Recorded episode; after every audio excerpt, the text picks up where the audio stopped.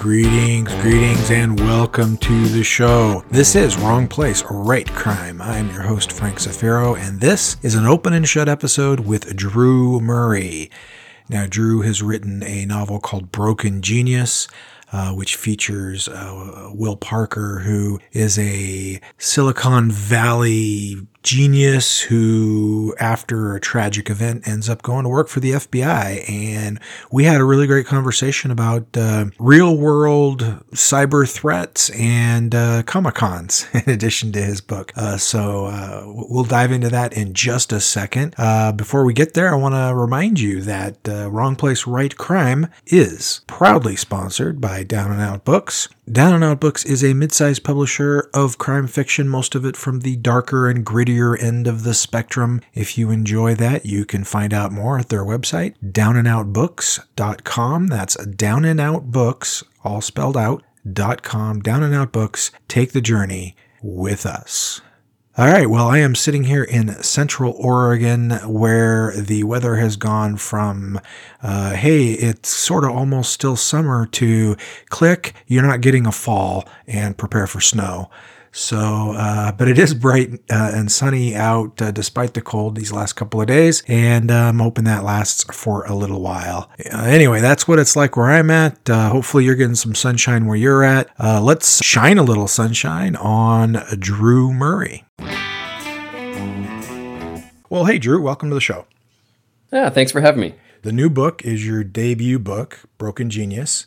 But uh, before we get into that, I wanted to touch on who you are just a little bit. Probably nobody picked it up from from the few words you've spoken so far, but practiced ear can pick up that Ontario accent anywhere. Um, so That's you, right. you are Canadian. You live up in Ontario. Whereabouts do you live? I live in London, Ontario. Oh yeah, I know London. So uh, go Knights, I guess would be the appropriate thing to say here. That's right. Uh, hey, now, now that's advanced London knowledge right there. uh, well, I I love it when I get Canadian authors on because a I really enjoyed the time I spent in Canada and I, I love Canadians, and b it's an excuse to talk hockey and ninety percent of Canadians are down with that. Absolutely. Even those of us that aren't like huge hockey fans, we still know more about hockey than the average American. So yeah, but you are also you're a uh, a college professor. I am. I am. I teach uh, at both the university and the college here in London. I teach creative writing at uh, Western University, and I teach business management at Fanshawe College. Cool. Uh, so you teach creative writing, um, but this is your debut novel. So how long have you been teaching creative writing? Uh, I've taught it off and on for a couple of years. Um, this is my debut novel, but it is far from my first novel. Of course, most of us uh, novelists have the drawers uh, a full, few under our belt before we before we publish one the the drawer is always full. Now, unfortunately, I went back to my drawer. My literary agent said, "Hey, what else is in that drawer?" Uh, and I said, "I've got a book about a virus," and she said, "No virus books, not, not, anymore." Everybody probably thinks they're coming up with something original when that's concerned, for uh, sure. So uh, let's talk about this debut novel, Broken Genius. It's kind of a different sort of premise. I haven't uh, read anything quite like it in terms of the setup. Um, maybe you could just go ahead and lay that out for the listener. Absolutely. It's about Will Parker, who is a former Silicon Valley genius tech CEO uh, whose life just blows apart in one night, in an instant. Uh, and he feels tremendous guilt over a death that occurs that night. And so, to make amends for that, uh, he leaves the Silicon Valley world, joins the FBI as an agent, uh, working in the cyber division, and is solving crimes for the FBI uh, as a way of penance for uh, the mistake that he made on that terrible night. And he isn't working alone on this uh, case that he eventually drives the uh, plot of the novel. He is uh, teamed up a couple of different jurisdictions, actually. Definitely. So he works with uh, another FBI agent named Thomas Decker, who is a counterintelligence agent out of the New York field office, uh, which coincidentally is where I got a lot of my knowledge around the FBI. I had a chance to tour the New York field office, uh, spend an entire day uh, with their agents that was set up for a literary conference, and it was absolutely amazing the experience. So I really wanted to pull from that experience when I wrote this book. So Thomas Decker represents the folks at the New York field office. Um, and and so he's there as a way of reining in Will as sort of this rogue agent. I mean, he's not a rogue agent, but he's he's an unusual agent. Having come from Silicon Valley, he's an interesting guy. He's got a lot of the strong personality type that comes from entrepreneurs uh, in general and entrepreneurs in Silicon Valley, especially. Um, and then he also works with Dana Lopez, who's a very smart, competent, capable uh, homicide detective in the city where he gets called in to investigate a crime. Uh, and she really functions, her and Decker, uh, they function as uh, the eyes and ears of the reader because Will is a very technical guy and he's talking about a lot of high tech um, products and services and things as we go through the novel. Uh, there's this legendary, incredible technology that he his company was in the process of buying when everything blew up in his life, and it surfaces maybe uh, at the scene of this murder, which is why he gets called in. There's a radiation that matches this this object. So explaining all that to the reader um, is is uh, something I did through the eyes and ears of, of Thomas Decker and Dana Lopez as a way of making it accessible for a reader. Um, and that was one of the biggest challenges of the book is you've got all this high technology, which I really wanted to include. That's, you know, sort of was my career before writing. Um, and I wanted to celebrate that, um, but I wanted it to be accessible to everyone. And it makes sense too. Everybody has their uh, areas of expertise and their areas of, of, of, knowledge. And if you're partnered with somebody, uh, you know, you have to share that and you have to share it in a way that puts it in terms that they understand. So it's a good, it's a, it's a realistic portrayal, even if you did use it as a, you know, as a device. Um, so this this item that I don't know how much you want to keep from giving away here, so I'm, I'm treading carefully. But this item that uh, they're they're dealing with uh, in the description for the book, it says this is available on the dark web, and I, I don't know if everybody out there is aware of the different uh, layers, I guess I would say, of the internet. And since you're a tech guy, maybe you could uh, uh, go over those real quick. But you know, remembering that we're the we're the Decker, we're the we're the Dana here. For sure. So the the dark web is really just the non-public internet. When you type a search into Google, what you're getting back in the results are only things that want to be found, uh, want to be seen by the general public. When you create a website, you know you actually put uh, keywords in for your website so that uh, search engines like Google can find your website or surface it and say, hey, you know, if you do a search on Drew Murray or Broken Genius, well, we'll show you this website, drewmurraybooks.com. Um, but if I didn't want that to be seen, then I would put my website on the dark web and I would block out any kind of search engine optimization. I would remove references, anything that would be found by Google as it's got its tentacles out there trawling through the internet and cataloging everything. So it's really just a set of servers that you can put things on without publishing its location at all. So one might think, well, how do you find it? Well, you have to have uh, browsers that will go to that uh, part of the internet um, and keep you private while you're there. Because uh, as you can imagine, it's a pretty lawless, pretty wild place. Um, and because it is invisible to the sort of general public eye, all kinds of criminal activity takes place there um, and anything from pornography to hiring hitmen to selling arms to selling large quantities of drugs. Um, all this kind of stuff happens there. The most public incident that the that most people would have heard of was the Silk Road case, where they they blew apart a lot of these you know auctions um, and and marketplaces on the dark web that were selling and trading in these sorts of illicit activities. But that was just one, and of course there are more that have popped up that have that have uh, filled that gap uh, when they shut down Silk Road. So, what is the difference then uh, between the term dark web and deep web? Um, there, there isn't really. It's more of a just a public perception term. Um, it just refers to you know what part of the internet that you're looking at. Um, you know, the deep web can also just encompass things that are are not public facing, but not for any nefarious reason. Um, it could just be business to business servers and that sort of thing. Um, it's a deeper layer of the internet that's not something you just pull up in your in your default browser on your phone or on your laptop. But the dark web specifically, you know, that pulls up that connotation of the illicit, of the forbidden, of the you know we're sneaking around now. We want to stay hidden. We want to stay private. Um, and a lot of hackers work in that space and share information back and forth with one another. Um, you can buy user IDs, people's identities on the dark web. Um, that hackers then use to uh, do all sorts of things from financial crimes to um, just gaining access to uh, your computer networks or using that information about you. I mean, if you've answered any of those questions like, hey, what was your, you know, childhood high school as a password recovery thing, but you've shared that information um, before um, in in a, an identity that's been compromised and that answer and question has been compromised, um, then they can use it to take over other aspects of your identity, other user IDs you might have. And of course, you know, the most exciting thing beyond the financial crime for a hacker is to get into somebody's corporate accounts. Um, and that's something we talk about, or I talk about in the book in Broken Genius. That's what this technology that they're looking for would be capable of. One of the things it would be capable of is getting into corporate environments, or if you happen to work for the government, getting into government servers. Um, and then once you're in there, that's a whole new field uh, for hackers. They can do data mining. They can steal information from that corporation. Um, like Sony in the past has had entire finished films stolen from their servers. Um, or it could be just that they lay uh, a trap for later on, a back door that they can use to get into those systems. Or it can be much more nefarious than that if you start looking at um, state sponsored hacking. So this is where, you know, Russians are paying people to manipulate the U.S. election is the most famous recent example.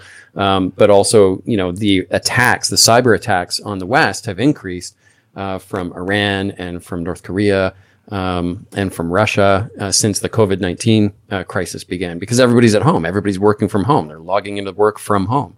and they're doing it um, a lot of the time with private computers. So, you know the the computer you got at the Best Buy Christmas Boxing Day special, you're now using to log into your corporate uh, networks and that Best Buy special computer because you've been using it for personal purposes. It doesn't have all the, the corporate antivirus and and um, security VPN whatnot on it.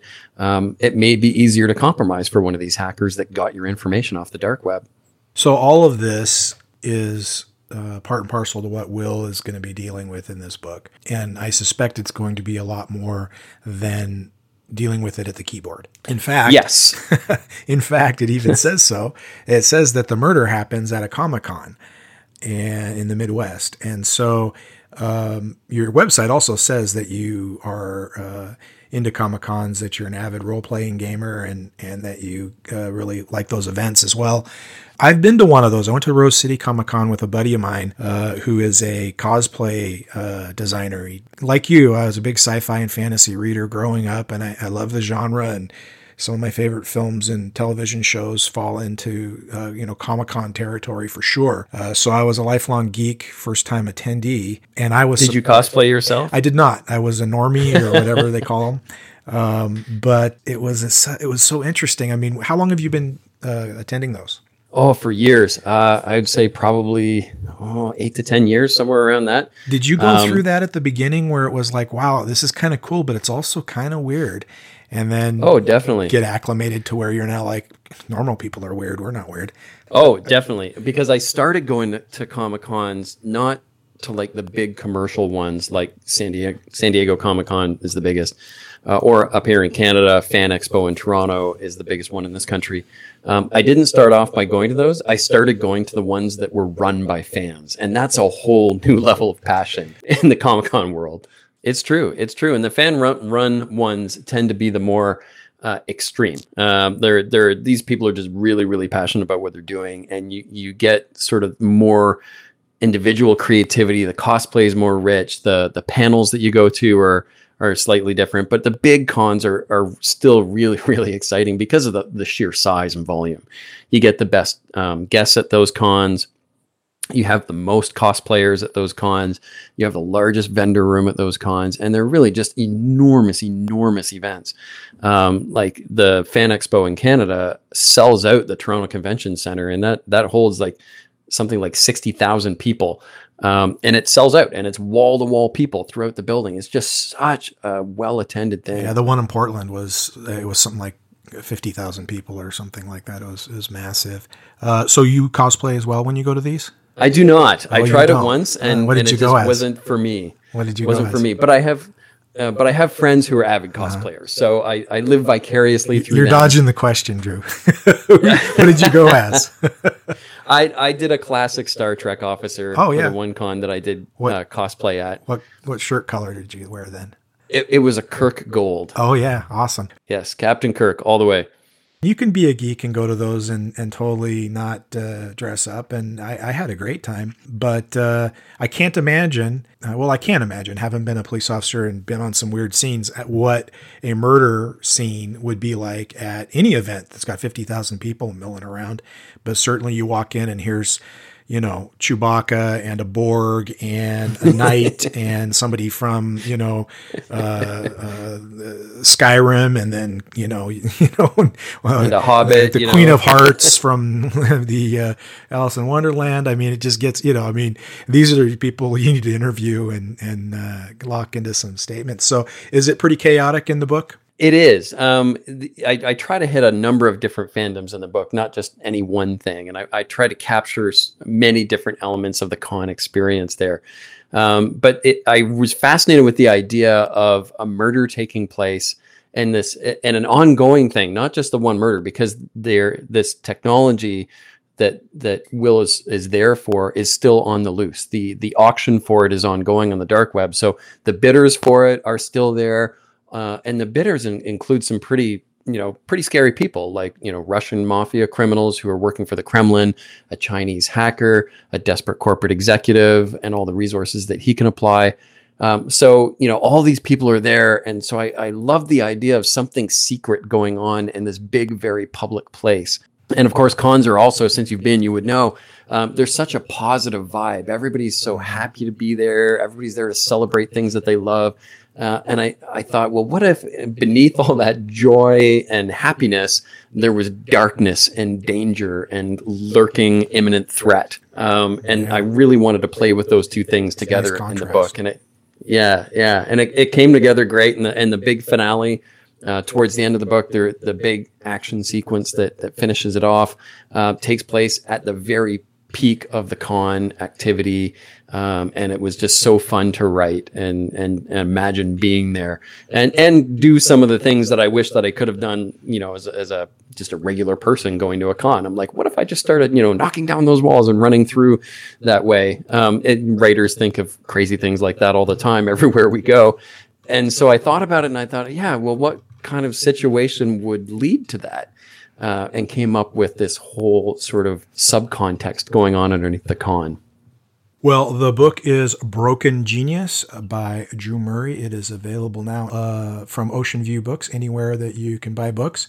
Before I let you go, Drew, a quick couple of questions for you. Uh, favorite uh, fantasy novel? Uh, favorite fantasy novel? You know what? I have to go Lord of the Rings. It's just, it's a classic and I love it. Mm, How about sci-fi?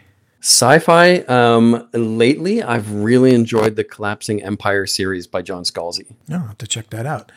And uh, favorite Star Trek episode? Oh my goodness, that is such a that, that is such a oh Should have warned you Oh, about that before tough I one. told you. Yeah, I know. Because and well, and which series? Which which Original series. There's only one series. Come on, the other. Ah, excellent, excellent. Um, yeah, the the the time arch where they go back in time. Oh, yeah, City on the with- Edge of with Forever. McCoy and City on the Edge of Forever. Yeah, that's the one. Uh, that's that would be my favorite. I think DC Fontana wrote that. Um, Oh, amazing. and she's uh, for the people who don't know, she's pretty pretty famous uh, science fiction and fantasy author. It was the best of Trek and a great sci-fi story standalone. Yeah, I totally agree. Uh, good choice. Good choice. Um, oh, well, uh, thanks for coming on the show, uh, Drew. Amazing. Thanks for having me, Frank. Well, there you go, folks. Uh, Drew Murray, cool guy. We had a great conversation. Um, it continued after the recording stopped. Broken Genius sounds like a really cool book. And uh, like I said, I really en- enjoyed talking with Drew. Uh, genuinely nice guy. Uh, on our next episode, we're going to talk to Gary Lippman. Quick bit of Frank Zafiro news for you. I recently I guess updated would be the right word. Uh, my two story collection, In the Shadow of El Paso, it had the title story and a second one called Jackstown. Uh, takes place in uh, La Sombra, Texas, which is a fictional town just side, outside of El Paso. Uh, I wrote a third La Sombra story called Long Burdens and uh, uh, for a different anthology, but I decided to include it And so I've updated in the Shadow of El Paso both the ebook form and the print form. So if you have it on Kindle or Kobo or any other of those platforms, it should update automatically and you should get the new story for free. Uh, if you have a paper copy, that doesn't update for free, sorry. but, uh, you know, you can get a new copy for like five or six bucks and 99 cents for the digital. Uh, but I wanted it to be a complete, that little, uh, the, the saga, if you will, Long Burdens will also be appearing in my fourth short story collection called Sugar Got Low, which will be out in mid January. And there will be an audio version of that collection. And that story will be narrated by Craig Jessen. Uh, it already has been, in fact. He did a spectacular job. Who is the narrator that did the first two stories uh, years ago for In the Shadow of El Paso. And I'm working on updating the uh, audio version of, of In, In, the Shadow of El Paso as well. So all of my Zafiro news this week uh, revolves around that story and that collection. All right, I want to say thanks to Drew Murray for coming on the show, for being a fun guest, to Down Out Books for sponsoring the show, and to you, the listener, for hanging out, for eavesdropping on these conversations that I have with guests. I most definitely do appreciate you uh, being on this journey with me. Gary Lippman next time. Until then, this is Frank Zafiro reminding you that sometimes you gotta be in the wrong place to write crime.